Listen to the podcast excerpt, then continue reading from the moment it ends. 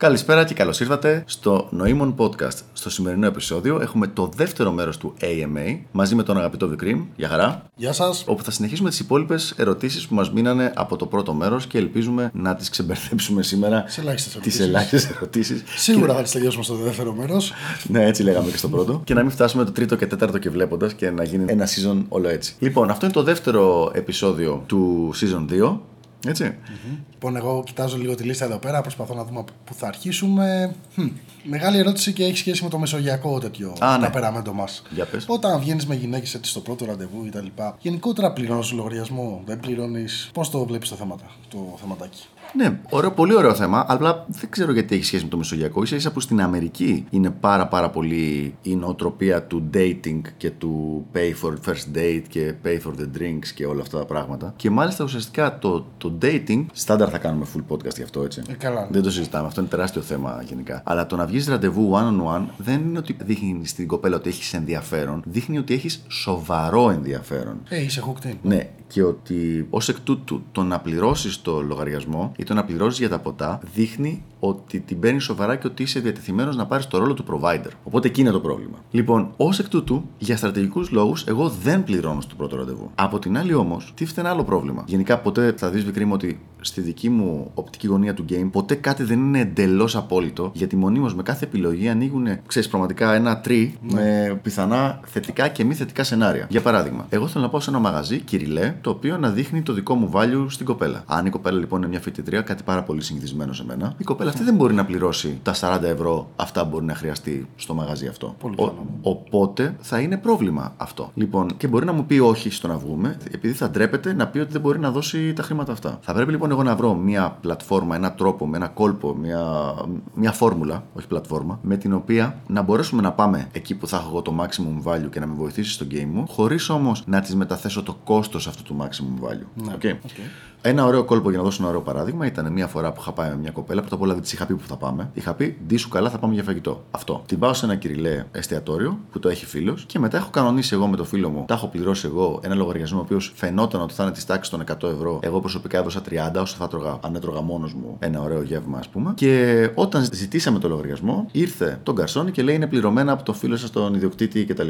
Ευχαριστούμε πολύ που μας ήρθατε και τέτοια. Αυτό λοιπόν χτυπάει όλα τα καλά σημεία γιατί τρώμε καλά, πάμε σε κυριλέ. Φαίνεται ότι εγώ έχω maximum value, δεν τη το χρεώνω εκείνη, αλλά δεν την κερνάω κιόλας. Ναι. Δηλαδή την κερνάω social value, δεν την κερνάω monetary ε, χαρακτηριστικό μ, χρήματα. Ναι, ναι, είσαι γνωστός. Λοιπόν, τώρα, έχοντας πει αυτό το πραγματάκι, πρέπει να έχεις πολύ ξεκάθαρο ο καθένας μας δηλαδή που κάνει game ποιο είναι το avatar του. Δηλαδή, αν το avatar σου είναι Α, είμαι 27 χρονών, είμαι φοιτητής και βγαίνουμε έξω και we're having fun και αυτό κτλ. κτλ φυσικά μοιράζεστε και τις μπύρες. Αν όμως έχεις κάποιο avatar σαν το δικό μου που είναι 40 χρονών, επιχειρηματίας, με ξέρεις, σπίτι, εξωσικό, κυριλέ, αυτοκίνητο, γενικά όχι καλός provider, αλλά με ένα αυτό που θεωρώ εγώ έτσι αξιοζήλευτο lifestyle και αυτό να περνάει παρά έξω, δεν μπορείς να έρθει ένας λογαριασμός και να λες: Ωραία, ε, εσύ πήρες αυτό, θα δώσεις 10 ευρώ και, 10 και 78 λεπτά. Εγώ θα πήρα τα άλλα, θα δώσω 12 ευρώ. Είναι incongruent, δηλαδή κάνει άλλου είδου ζημιά που ε, είναι πολύ χειρότερη. Δηλαδή, ή θα σε πει γύφτουλα, ε, ή θα θεωρήσει ότι την κοροϊδεύεις γενικότερα και ότι δεν ισχύει όλα αυτά τα πράγματα που, που βλέπει γύρω-γύρω. Σίγουρα. Οπότε πρέπει να υπάρχει να καλυμπράρεται το όλο, το όλο θέμα. Ω εκ τούτου, αυτό που θα κάνω είναι ότι γενικά τα φαγητά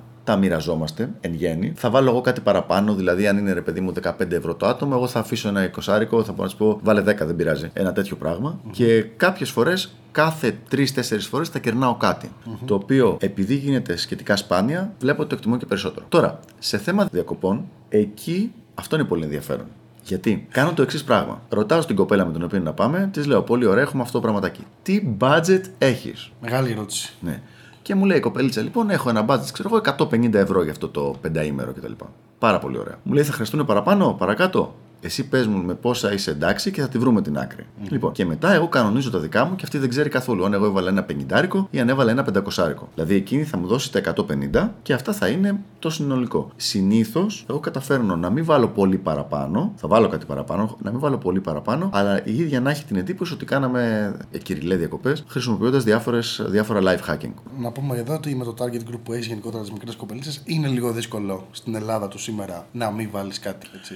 Αν θες να κάνεις κάποιο κάπου έτσι ωραία διακοπές. Ναι, δεν θέλω να θεωρήσει δεδομένο η οποιαδήποτε κοπέλα, ακόμα και η κοπέλα με την οποία έχουμε LTR και περνάμε καιρό μαζί και όλα αυτά, ότι α, από τη στιγμή που θα πάμε διακοπές, ε, τα πληρώνω εγώ. Γιατί αυτό σε βάζει σε, σε mood sponsor, το οποίο Ναι. ακόμα και αν είμαι εγώ διατεθειμένος τα λεφτά να τα βάλω, και πολλές φορές είμαι διατεθειμένος τα λεφτά να τα βάλω προκειμένου να περάσω εγώ πιο κυριλαία. Ακριβώς. Δυστυχώς η ζημιά που κάνει, άμα το αφήσεις απλά να μπεις σε mode sponsor, η ζημιά που κάνει στα υπόλοιπα μέρη της σχέσης, ότι ξαφνικά η άλλη λέει Α, ωραία, πάρα πολύ ωραία, άρα από εδώ είναι έτσι και πέρα. Να σου πω κάτι, ένα ωραίο παράδειγμα το οποίο γιατί πολλοί κόσμοι δεν το καταλαβαίνει αυτό, πολλοί άντρες που το έχω συζητήσει. Πες ρε παιδί μου ότι θε εσύ η κοπέλα σου να σου κάνει κάτι συγκεκριμένο σεξουαλικό στο κρεβάτι. Και ε, α, ου, μα, μου, σου φέρνει denial για κάποιο καιρό. Τελικά κάποια στιγμή γίνεται αυτό το πραγματάκι και περνάτε και δύο ωραία με αυτό το πράγμα που γίνεται.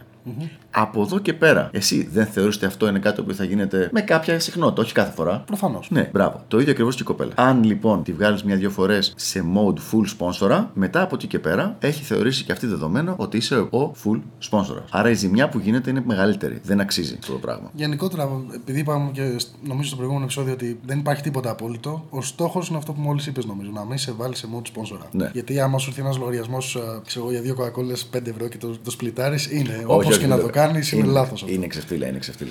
Εν πάση περιπτώσει. Ένα ενδιαφέρον πραγματάκι εδώ πέρα για να πεταχτώ λίγο, να δώσω μια πληροφορία actionable λίγο παραπάνω. Ναι. Είναι το τι γίνεται όταν έχεις βγει μια πρώτη φορά. Μου έγινε και πριν από λίγες μέρες αυτό. Και παίρνουμε το φαγητό λοιπόν, έρχεται ο λογαριασμός. Η μικρή κάνει τον Κινέζο κανονικά. Δηλαδή μόνο το καπελάκι δεν είχε βάλει πάνω. ούτε τέτοια, ούτε. Μιλάμε. Ούτε κίνηση, ε. Όχι κίνηση, ρε παιδί μου. Ε, αυτό το σφύριγμα. ουφ, Τελείως, τελείως. Τίποτα. Οπότε εγώ λοιπόν με το που το βλέπω αυτό, κάνω ότι κοιτάζω το κινητό εκείνη τη στιγμή, βλέπω ότι δεν κάνει καμία κίνηση και λέω: Ένα σου πω έτσι, λέω: Μην πληρώσεις εσύ, άστο το κερνάω εγώ, κερνάς τα ποτά μετά. Αυτό τι σημαίνει λοιπόν, ότι επί τόπου εγώ παίρνω το leadership και λέω: Άστο κερνάω εγώ εδώ, κερνάς εσύ τα ποτά μετά. Οπότε κάτι εκείνη τη στιγμή κάνω flip το table, το τι είναι socially awkward. Μέχρι εκείνη τη στιγμή ήταν socially awkward να της πω εγώ: Να σου πω, τα μισά είναι δικά σου, δώσε μου 12 ευρώ. Είναι socially awkward να το, πω, να το πει ο άντρας αυτό το πράγμα. Της δίνω μια δικαιολογία να με πει γύφτουλα εκείνη την ώρα και να αρχίσει. Ναι. Με τον τρόπο λοιπόν που της λέω: Μην, μη, μην πληρώσεις, ε, κερνάω εγώ το πρώτο και κερνά εσύ τα ποτά μετά. Και θεωρούμε δεδομένο ότι θα πάμε για ποτά μετά. Και δεύτερο, έχω πάρει το leadership και τώρα είναι ξεκάθαρο ότι μετά εγώ κάνω τον Κινέζο όταν έρθει η ώρα, κανονικά δηλαδή. Λέω στην κυρία το λογαριασμό. Κανονικότητα. Λοιπόν, αυτό πιστεύω θα μπορεί να βοηθήσει κάποιους, κάποιον κόσμο που μπορεί να έχει κάποια θέματα στο πώς μπορεί να το διαχειριστεί το συγκεκριμένο. Α, πάμε στην επόμενη ερώτηση. Πολύ βαθιά. Έχεις κάνει τρίο; Α, Εδώ πάρα έχουμε- πολύ ωραία ερώτηση. ε, όχι, δεν έχω κάνει. Έλα, ρε, και φίλε, ξέρω ότι είναι περίεργο γιατί μου το έχουν ζητήσει και μία-δύο φορές, κοπέλε. Δεν είναι κάτι το οποίο μου τραβάει ιδιαίτερα την προσοχή. Άλλη ωραία ερώτηση mm. εδώ πέρα που βλέπω. Έχεις καθόλου εμπειρία με κοπέλες που δεν είχαν εμπειρία. Δεν είχαν. Αν έχω εγώ εμπειρία με κοπέλες που δεν είχαν εκείνες εμπειρίες. Ναι. Εννοείς με κοπέλες που δεν έχουν ξανακάνει σεξ, δηλαδή με, με παρθένες δηλαδή. Ναι. Μπορούμε να τη χρησιμοποιήσουμε αυτή τη λέξη στο. Δεν ξέρω. Ωραία. λοιπόν, είναι μια, δεν είναι μια κακή λέξη. Ναι, ναι, πολλές. 11-12, πολλές πολλές φορές. Επειδή μου αρέσουν γενικά οι μικρές ηλικίες, ε, έχει τύχει πολλές φορές. Και συνήθως μια κοπέλα που έχει φτάσει τα 18, 19, 20, μερικές φορές και 21 και δεν έχει κάνει κάτι ολοκληρωμένο μέχρι εκείνη την ηλικία, είναι γιατί συνήθως δεν γουστάρει αυτό που βλέπει στον κοινωνικό της κύκλο που είναι εκείνης της ηλικίας. Δηλαδή στο σχολείο, στη σχολή, μετά στο πανεπιστήμιο, τα πρώτο ένα-δύο χρόνια κτλ. Δηλαδή ότι ψάχνει και θέλει κάτι διαφορετικό. Λοιπόν, όταν κάποιος έρθει λίγο μεγαλύτερος, με λίγο πιο, λίγο πιο εξευγενημένο στυλ, αλλά χωρίς να έχει χάσει τελείως αυτή ας πούμε, την, ε, την τρέλα να την πούμε, τη, του κλαμπ, της. Και περισσότερο confidence. Ναι, καλά, σίγουρα έχει περισσότερο confidence. Ναι, έχει συμβεί αρκετά. Και γενικά μπορώ να πω ότι μου αρέσει κιόλας. Δηλαδή, πολλοί κόσμοι δεν το γουστάρει. Εμένα μου αρέσει. Εμένα μου αρέσει. Οκ. Πόσες, από πόσες χώρες έχεις εμπειρία; Ο αριθμός στο συγκεκριμένο το ξέρω γιατί είμαι στο μετέχουμε αυτή τη στιγμή. Είμαι στα 19. Ποια είναι η γνώμη σου για αυτό που η κοινότητα λέει ρουτίνες; Για τις ρουτίνες. Λοιπόν, είμαι πάρα πολύ υπέρ και πάρα πολύ κατά. Στη ζωή γενικότερα χρησιμοποιούμε ρουτίνες. Στη δουλειά, στα επαγγελματικά, τα λέμε elevator pitches. Δηλαδή, να σου περιγράψω ποια είναι η δουλειά μου μέσα σε 30 δευτερόλεπτα. Αυτό μπορείς το, το φτιάχνεις, το κάνεις optimize και μπορείς οποιαδήποτε στιγμή σε ρωτήσει κάποιος τι είναι αυτό το πράγμα να το πεις. Οι ρουτίνες στο PUA είχαν μια άλλη αρχική χρησιμότητα, η οποία ήταν να παίρνουν ανθρώπους που ήταν πουθενάδες, που δεν είχαν κανένα είδους ζωή, lifestyle, ε, confidence, skills, ε, εμπειρία, τίποτα, και να τους κάνουν να φαίνονται verbally ότι είναι φοβεροί. Οπότε είχαμε τα τραγελαφικά, να βλέπεις κάποιον ο οποίος φαίνεται ότι ζητάει άδεια από τον κόσμο για να αναπνεύσει, να λέει ναι, όταν ε, είχα βγει με τη μια γκόμενά μου που ήταν stripper και είχα κάψει τη Ferrari μου γιατί δεν μ' άρεσε το χρώμα μου, δεν ήταν ακριβώς έτσι, και είχα δει τρεις pimps εκεί μόνο με το δεξί μου παπούτσι, λοιπόν και, και διάφορα τέτοια. Κάτι το οποίο ήταν τελείως incongruent. Αυτό το πράγμα είναι τελείως λανθασμένο λανθασμένο και κάνει τον κόσμο να γελάει. σε- Δηλαδή δεν σε βοηθάει καθόλου. Από την άλλη, για έναν άνθρωπο που έχει ένα lifestyle, έχει μια ζωή, έχει κάποιες εμπειρίες, αυτές τις εμπειρίες να μπορέσει να τις φτιάξει σε κάποιες έτοιμες ιστορίες που να τις έχει στο μυαλό του και όταν είναι χρήσιμη η κατάσταση αυτή να μπορέσει να τις τραβήξει από το μυαλό και να τις πει, αυτό πιστεύω ότι είναι ε, υπέρ και ότι είναι καλό και βοηθάει πάρα πολύ. Γενικά το ότι πρέπει να μπορείς να μιλήσεις και να είσαι a man of stories Ε, ναι. είναι σίγουρο. Το οποίο σημαίνει ότι η επιλογή είναι πάνω στον καθένα από εμάς το να μην πάρουμε μια καλή ιστορία και να την κάνουμε κάτι γελίο που το οποίο να φέρει κακά αποτελέσματα. Οπότε είμαι αντίθετος στις PUA ρουτίνες, αλλά γενικότερα είμαι υπέρ του storytelling και του να έχεις καλές ε, ιστορίες. Και κάτι άλλο ωραίο πάνω σε αυτό που λες είναι ότι όσο πιο calibrated είσαι γενικότερα, τόσο πιο χρήσιμες είναι οι ρουτίνες. Ναι. Αν μπορείς να διαλέξεις ποια είναι η στιγμή να την πεις, που αυτό είναι το δύσκολο, πιο χρήσιμη είναι. Τόσο πιο χρήσιμη είναι. Λοιπόν, πάμε στην επόμενη ερώτηση. Ναι. Ε, έχεις μετανιώσει γενικότερα για πράγματα που έχεις κάνει; Έχεις regrets; Να υποθέσω ότι εννοείς για σε πιο large scale και όχι ξέρω εγώ αν έφαγα πίτσα χθες το βράδυ και Ε, φαντάζομαι, ναι, αυτό. Αυτό πρέπει να είναι η Ναι, ερώτηση. αυτή ότι πρέπει να είναι είναι η ερώτηση. life regrets. Ε, δεν μπορώ να πω ότι έχω. Δεν μπορώ να πω ότι έχω. Θεωρώ ότι έχω ζήσει μια πολύ ενδιαφέρουσα ζωή που πολλές φορές κάθομαι και σκέφτομαι και γελάω καλοπροαίρετα και κακοπροαίρετα. Δεν νομίζω ότι έχω regrets. Μιλώντας και πάλι σε μάκρο επίπεδο. Τώρα σε μικροπραγματάκια φυσικά. Πιθανώς άμα τα ξανά έκανα όλα από την αρχή να κοίταζα να πάρω ένα άλλο δρόμο, ρε παιδί μου. Έναν κάποιος πιο σε άλλο τομέα. Μιλώντας επαγγελματικά, δεν θα πω τώρα συγκεκριμένα με τι ασχολούμαι. Λοιπόν, απλά για να δω και κάτι διαφορετικό. Αλλά επουδενή δεν έχω μετανιώσει τον δρόμο τον οποίο έχω πάρει και, τη, και την πορεία γενικότερα. Τη σκέψη σου σχετικά με το geo arbitrage. Το όλο θέμα είναι το κάνεις το geo-arbitrage για προσωπικούς ή για επαγγελματικούς λόγους; Πώς είναι έναν ορισμό; Έναν ορισμό. Λοιπόν, το να φεύγεις να είσαι σε κάποια άλλη χώρα, να ζεις σε κάποια άλλη χώρα, ή δυνατόν να κρατάς τα εισοδήματά σου από τη χώρα στην οποία, από την οποία είσαι, αλλά να πηγαίνεις σε κάποια άλλη χώρα για να ζήσεις και πιθανώς για να κάνεις και game. Και εδώ είναι λοιπόν που έρχεται το σχόλιο το οποίο λέει ότι αν το κάνεις για το επαγγελματικό ή για το game. Ουσιαστικά κάτι ο οποίο ο αγαπημένος μου Tim Ferris λέει πάρα πολύ συχνά είναι ότι πραγματικά γίνονται θαύματα όταν σε πληρώνουν σε δολάρια και εσύ πληρώνεις τους λογαριασμούς σου σε Philippine pesos. Και αυτό είναι πραγματικά πολύ σοβαρό. Δηλαδή πηγαίνοντας σε μια άλλη χώρα, μπο- μπορεί το δικό σου νόμισμα να έχει μέχρι και 4 φορές μεγαλύτερη αξία. Δηλαδή, βγάζεις, ας πούμε, 600 ευρώ και μπορείς να κάνεις lifestyle γενικότερα 2.500 ευρώ. Εκεί παραπάνω. Η αλήθεια είναι ότι εγώ έχω δει μέχρι εκεί. Συγκεκριμένα, αν δεν σου αρέσει το επαγγελματικό περιβάλλον στην Ελλάδα, το οποίο για παράδειγμα, αν είσαι επιχειρηματίας, είναι πάρα, πάρα πολύ εχθρικό, υπάρχουν χώρες στις οποίες είναι πολύ πιο φιλικό προς τον επιχειρηματία. Αν σε κάποιους ανθρώπους είναι είτε γενικότερα δεν τους αρέσει, είτε για την ηλικία στην οποία βρίσκονται, δεν τους αρέσει η νοοτροπία των γυναικών, της κοινωνίας γενικότερα, αλλάζοντας το που μένεις, αλλάζει τελείως όλο αυτό το frame. Για παράδειγμα, όταν ζούσα στην Αμερική, μέχρι τα 30 μου, μου άρεσε πάρα πολύ η νοοτροπία η Αμερικάνικη και το ότι ήθελα να ζήσω εκεί πέρα, να έχω τις maximum σεξουαλικές εμπειρίες και διάφορα τέτοια πράγματα. Μετά, κάποια στιγμή και μετά, ήθελα να επιστρέψω στην πραγματικότητα την ελληνική, η οποία έχει τα πολύ στραβά της, αλλά έχει και τα καλά της. Τώρα, στο επαγγελματικό είναι το ίδιο πράγμα ακριβώς. Δυσκολεύομαι να βρω τα καλά στον επαγγελματικό τομέα, αλλά το παραβλέπουμε, δεν ρωτάω εγώ. εδώ. Όχι, δεν είναι στον επαγγελματικό τομέα τα καλά. Είναι ότι, Α, οκ, ότι δεν με έχεις πας έννοια. αλλού, σε παίρνεις περισσότερα λεφτά, πας πούμε στη Γερμανία. Αλλά μπορεί να μην σε αρέσει το όλο lifestyle της Γερμανία. Και εκεί σίγουρα. ξαφνικά πρέπει να κάνεις τώρα μια, μια φάση που λες: Ωραία, να δουλέψω κάποια χρόνια, να βγάλω κάποια χρήματα για να γυρίσω στην Ελλάδα. Να πάω εκεί και να συμβιβαστώ με το lifestyle που δεν μου αρέσει, αλλά τουλάχιστον βγάζω καλά χρήματα και δεν αισθάνομαι ότι με εκμεταλλεύονται. Ή μήπως δεν είναι καλή λύση ούτε το ένα το άλλο να σηκωθώ να φύγω, να πάω στο Κοσαμούι ή στο Πουκέ, Ταϊλάνδη ή στη Μαλαισία όπως έκανε μια φίλη μου ε, ή στο Νεπάλ και να ζω με κάποια χρήματα που εδώ δεν θα ζούσα τίποτα, εκεί να είμαι πάρα πολύ ωραία άνετα και να έχω και καλό lifestyle ε, και οικονομική ζωή. Εξαρτάται. Ιδανικά, αν θέλει την άποψή μου, αλλά πάμε στο επαγγελματικό μέρος της υπόθεσης, το ιδανικό θα ήταν να βρεις μια υπηρεσία την οποία μπορείς να την πουλάς ως επί το πλείστον online και να πληρώνεις σε ευρώ ή σε δολάρια και μετά να μετακομίσει κάποιος που είναι αυτός που είναι σε μια νορμάλ ηλικία και να πάει σε μια άλλη χώρα, καλή ώρα, Ταϊλάνδη, κάτι τέτοιο και να ζει εκεί πέρα πολύ πιο οικονομικά σε ένα πολύ πολύ ωραίο παράδεισο δίπλα στη θάλασσα, δίπλα στους φοίνικες και όλα αυτά τα πράγματα. Οκ. Νομίζω ότι πήραμε μια πολύ καλή γεύση από το geo arbitrage.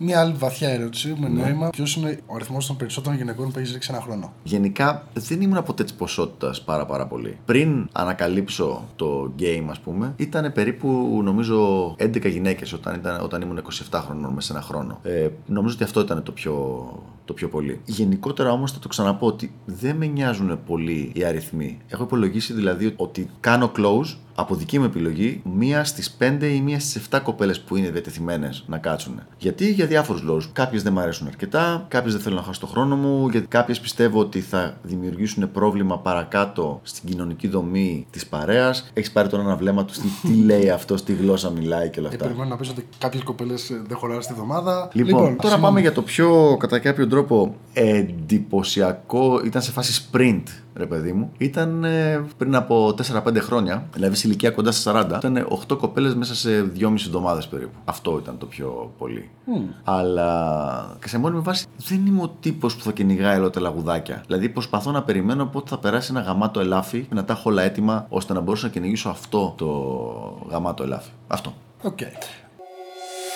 Εν μέρει απάντησες στην ερώτηση, αλλά την ξανακάνουμε. Γιατί γύρισες, γιατί έφυγες από την Αμερική και γύρισες στην Ελλάδα; Α, ναι.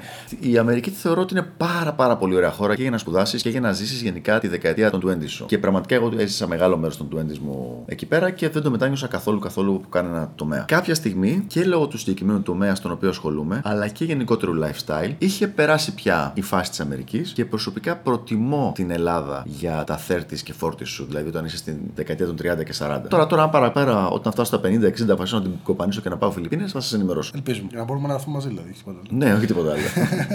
Ωραία.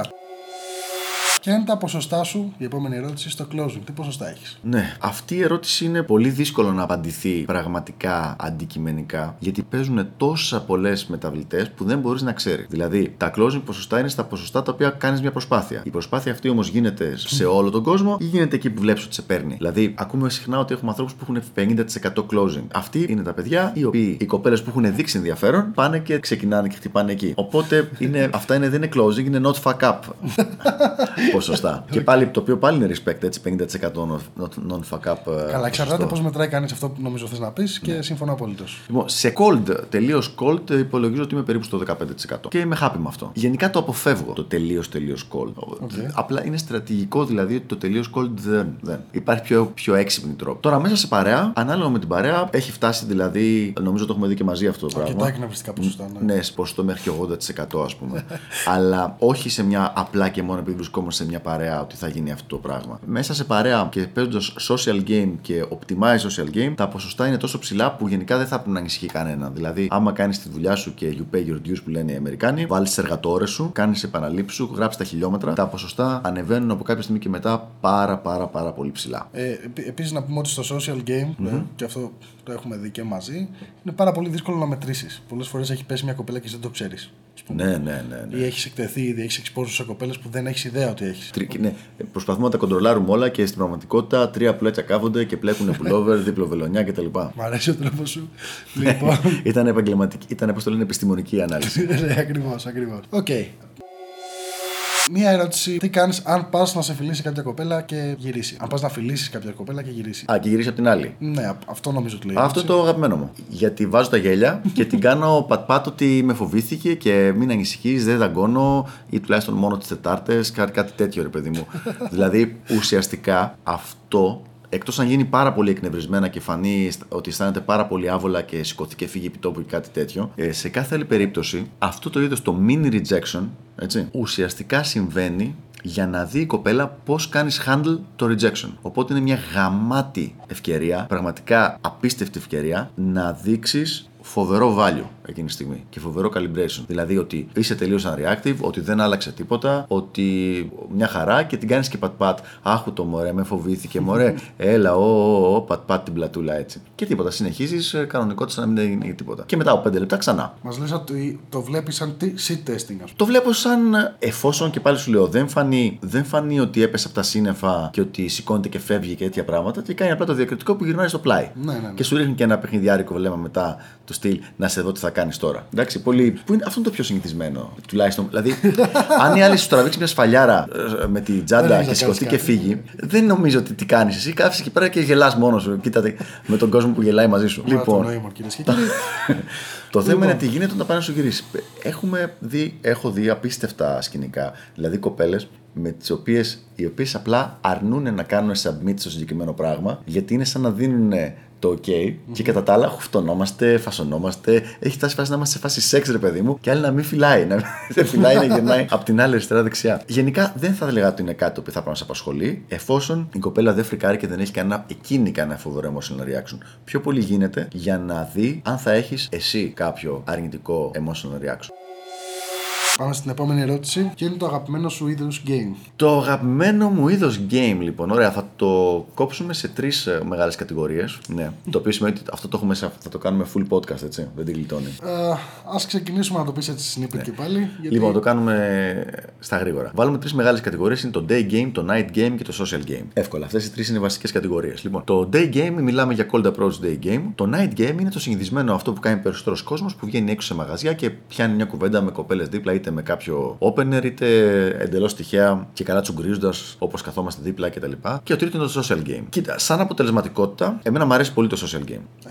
Απλά έχει πάρα πολλές δυσκολίες ότι επειδή εμπεριέχει πάρα πολλά θέματα leadership και δίνει, σου δίνει μεγάλες ευθύνες. Δηλαδή πρέπει να είναι όλοι χαρούμενοι, πρέπει να κλείνεις μαγαζιά, πρέπει να τους έχεις ναι, ναι. ε, οργανώνεις πολύ κόσμο, όλο αυτό. Από εκεί και πέρα το άλλο που μου αρέσει είναι το καθαρά το σκέτο day game. Το βλέπω και σαν προσωπική πρόκληση και ότι είναι κάτι πολύ ενδιαφέρον. Δηλαδή το να μπορείς να πλησιάσεις μια κοπέλα στο άσχετο στη μέση του δρόμου ή μέσα σε ένα μαγαζί, να της μιλήσεις και να καταλήξεις με αυτή την κοπέλα να μπει με κάποιο τρόπο στη ζωή σου, όχι απαραίτητα με σεξουαλικό. Μια από τις καλύτερες φίλες μου που είναι τώρα παντρεμένη και με παιδάκια και κανονικότητα ήταν day game, full day game σε βενζινάδικο. που την πλησίασα. σε βενζινάδικο. Σε βενζινάδικο. Σε βενζινάδικο. Day game σε βενζινάδικο. Ε, ναι, είναι, και, είναι, είναι, είναι νίτς, για νίτς, νίτς Αρχίζεις και λέει πρέπει να κάνω day game στο mall, στο βενζινάδικο.